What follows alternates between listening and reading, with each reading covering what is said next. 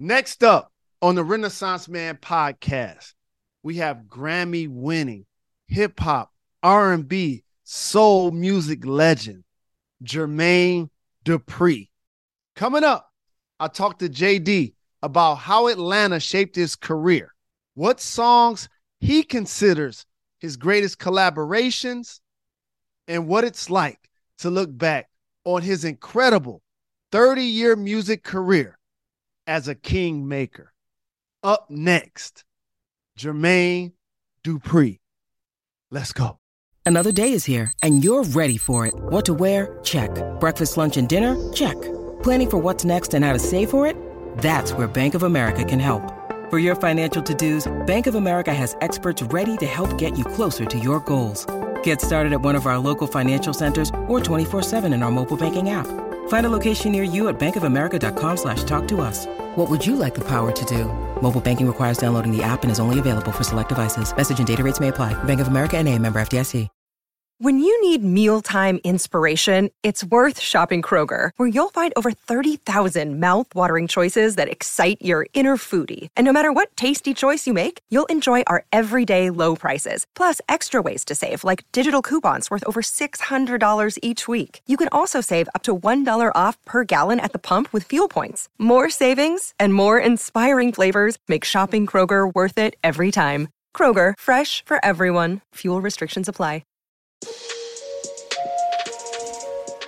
Hi, I'm Jalen Rose, and welcome to the Renaissance Man podcast, proudly presented by the New York Post, a show where we cover trends in fashion, entertainment, current events, and everything in between.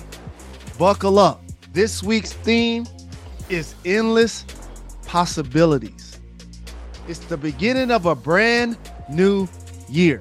And every day now is an opportunity to start so fresh. I know new year, new me has become cliche.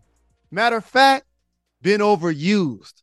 But the idea behind it really does have value. And I get it. This time of year, so full of energy, everybody talks about their resolutions and their goals. Let me tell you a couple that I have sleep more, train more, eat better, drink less. Those are just basic things that I could try to do each day. So many times we make our long term goals, but we don't concentrate on our short term steps. I want to be the best at what I do in every facet as a parent, as a son, as an uncle, as a brother, as a multimedia personality, on ABC NBA Countdown, on Amazon when I'm working with AMP and doing my radio show each Saturday, and as the Renaissance Man on this program. New guest, new excitement, new information. I love this time of year, and I love to challenge myself to do things, not just talk about them. So take advantage of this fresh start be motivated to do something that you've never done before. How about eliminate some screen time? Give yourself the actual chance to be great because in a new year, the possibilities of where you can end up are endless. And my next guest is a master of finding and seizing each opportunity that comes his way. Coming up, I talked to music legend Jermaine Dupri about hip hop turning 50 years old in 2023, how he feels about the sad and recent violence in the rap community, and his upcoming versus battle with none other than bad boy mogul himself, Sean Diddy Combs. Up next, Jermaine Dupri.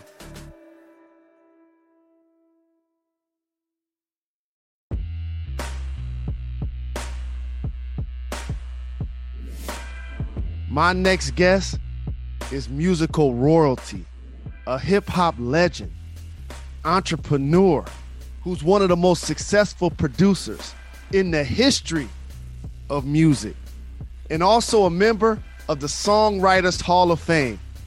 I ain't gonna name everybody he's collaborated with over 30 years because it's too many and that'll take the whole 30 minutes for this interview. But I'll just say this icon has worked with Usher, Mariah, Janet, Jay Z, Kris Kross, Jagged Edge, Monica, Nas. You get the point, just to name a few.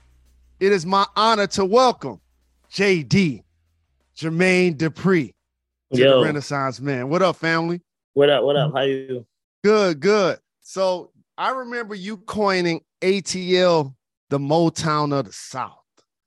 Yeah. And as I now see how basically Atlanta sound has become the sound of rap music and or all music, please give the world a snapshot of what it was like growing up in Atlanta and how the city shaped you. Oh man. Um. Well, you know, growing up in Atlanta was interesting because it wasn't really much going on here. When a lot of people into the music business. Um. It was it was a music scene though. It was a music scene. We had the SOS band. We had Peabo Bryson. We had Brick. We had a lot of black artists, young, you know, black R and B artists here in this city that was making music. Um, but it was a, it was a, oh, we, all, we also had cameo, so it was a, it was a niche of people that was here that was doing their thing, and um, but but it wasn't really like it didn't seem like the city was going to cater to it. It just seemed like they was here doing it in in the city, but it never seemed like the city was going to cater to it. Um, so it was it was for me it was like once I got into hip hop and once I started loving it and wanted and started chasing it, it was almost like I was from like a different world. And I just was like living in this different world and I had to get into the mix and try to go to New York and had to be I had to be close to it to to just, you know, to like satisfy my needs that I felt that I had. Um, but yeah, it was definitely it was definitely different uh, being here in the beginning. There's certain people for me that make music, and there are other people that are music. And we're around the same age. And you've been in this game for 30 years. And I appreciate your versatility. You just named certain artists that influenced you that were rap, that were R&B, that were disco. So just talk about your versatility as when you talked about going to New York, I remember you being a young lad when Whodini was on tour, coming out on stage with the elites bouncing, we all Whodini. You was a Mhm. youngster out there breakdancing, and you was making sure that you made your way in hip hop. Yeah, I mean, you know, it was it was it was tough. I mean, you know, as far as me having um this this I feel like me having a different pattern or palette than everybody is because I was, you know, I was raised in an era of R&B here in Atlanta, like I said, with the with, with Cameo being one of the biggest R&B groups, SOS being, and and my my father used to work for these groups, so I I used I get a, I got an opportunity to go to their rehearsals. I got an opportunity to go to their shows when I was probably like eight, nine, or 10, 11 years old. Mm. And then I got this opportunity to go on the Fresh Fest tour with Whodini when I was 12. Mm. And not knowing what that was and not even knowing, just thinking I was going to open up for a show that was coming to Atlanta. I never knew what I was walking into. And, you know, eventually I just walked myself into hip hop. I walked myself into the world of hip hop, um, this world that I never even really imagined that I would be living in. But I, you know, I got an opportunity to live in this world from 84, 85, and 86, and being on tour with Whodini, Run DMC, the Fat Mm. Boys, Kurtis Blow, and all these people. So, uh, and and I was only 12, so um, that was that was pretty amazing. You're so much of a game changer in the industry because you're well rounded and you're a young seasoned vet. And we know what LA Reid and Babyface meant to Atlanta when they moved there. But you was already there. And at Yeah. 18 years of age, you became a producer with a number one record. Yeah. Tell me what it was like during the early days of your career as a producer and as what I call a kingmaker in a lot of ways.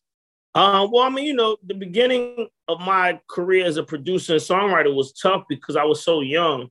Um, I wasn't really accepted, and mm. I think that's why people don't, you know, people give LA and Babyface the credit that they give them for like jump starting Atlanta and putting Atlanta in the in the place because they don't they don't they kind of overlook the fact that I was already doing it because I was so young and and mm. people weren't people weren't you know they weren't giving and this was before young you know this was before even the industry was talking about younger you know younger artists it wasn't even cool to even talk about young artists or to Correct. have young artists in hip hop yep. so at this point in time if you was young in hip hop they they didn't they treated you like you weren't even supposed to be around mm. you know what I mm. mean so so all of this you know, Unc and OG and all of this stuff. that type of talk wasn't even didn't even exist because it wasn't nobody young to call nobody no OG. And the mm-hmm. OGs was the only people that ran the game back then.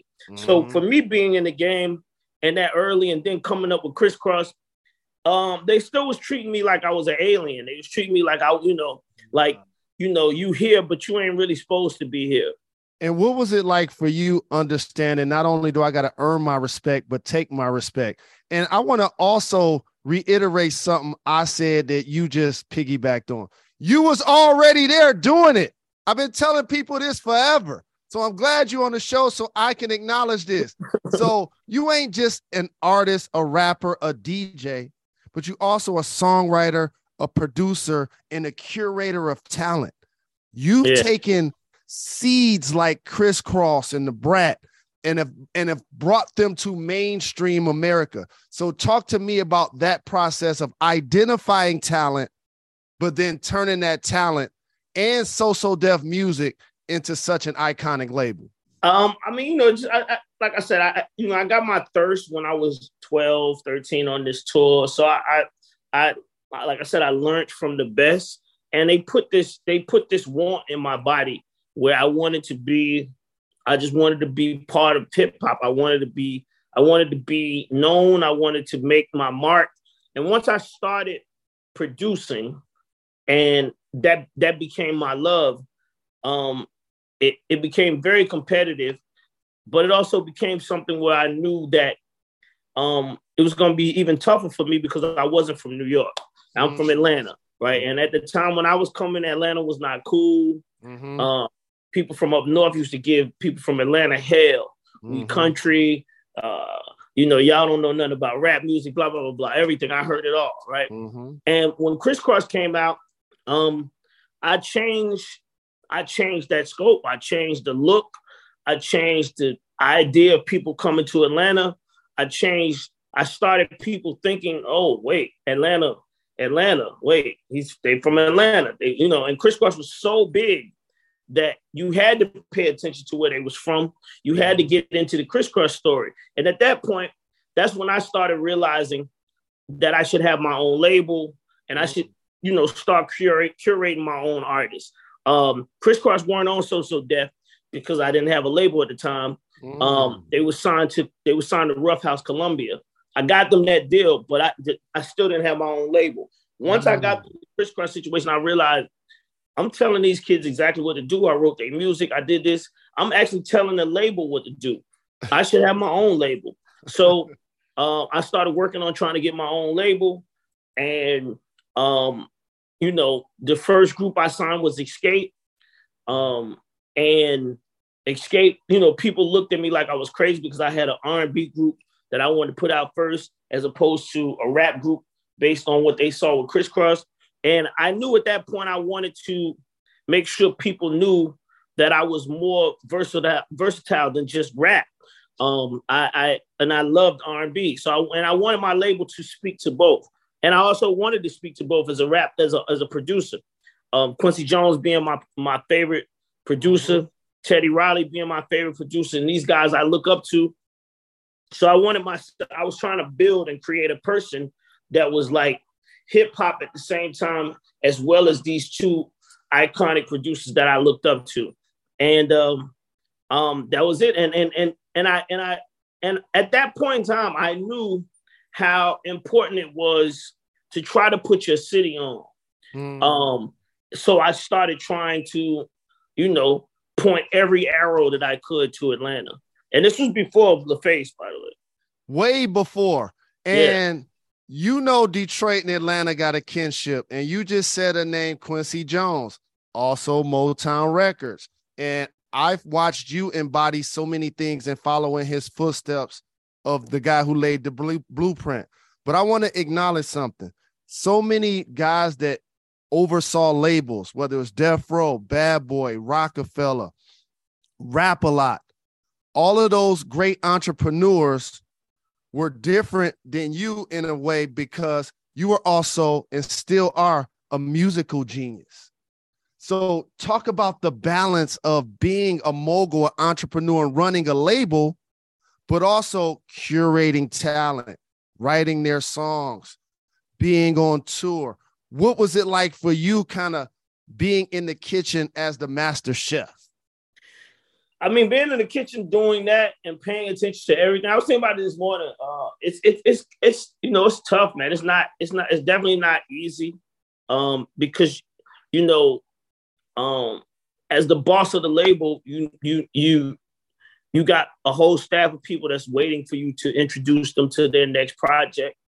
But at the same time, you have to introduce yourself to your next project. Um, mm. You have to you have to introduce yourself to the project, and then take that project to your label. Um, and you know, it's a it's it's a it's a it's a crazy job because you got to stay on top of what you're doing. Um, but you also, you know, it's people like I said, Berry Gordy, Berry Gordy being the best that ever did just that. Um, creating labels, finding artists, and putting them out and dressing them and figuring out how to do it. You know, studying is really, really important. A lot of people take a lot of people don't work in this business because they don't pay attention to a lot of people that came before them. It's really mm. important that you study. I mean, it's the same as any other game, but yep studying is very, very important. And and I, you know, like like I say all the time, Berry Gordy, Berry Gordy is the best that ever did it in that field as far as writing the songs, putting the artists out, creating a company called Motown, and making mm-hmm. the world know what it was. I, I used every bit of what I saw him doing and tried to put that energy into Atlanta and and So So Def.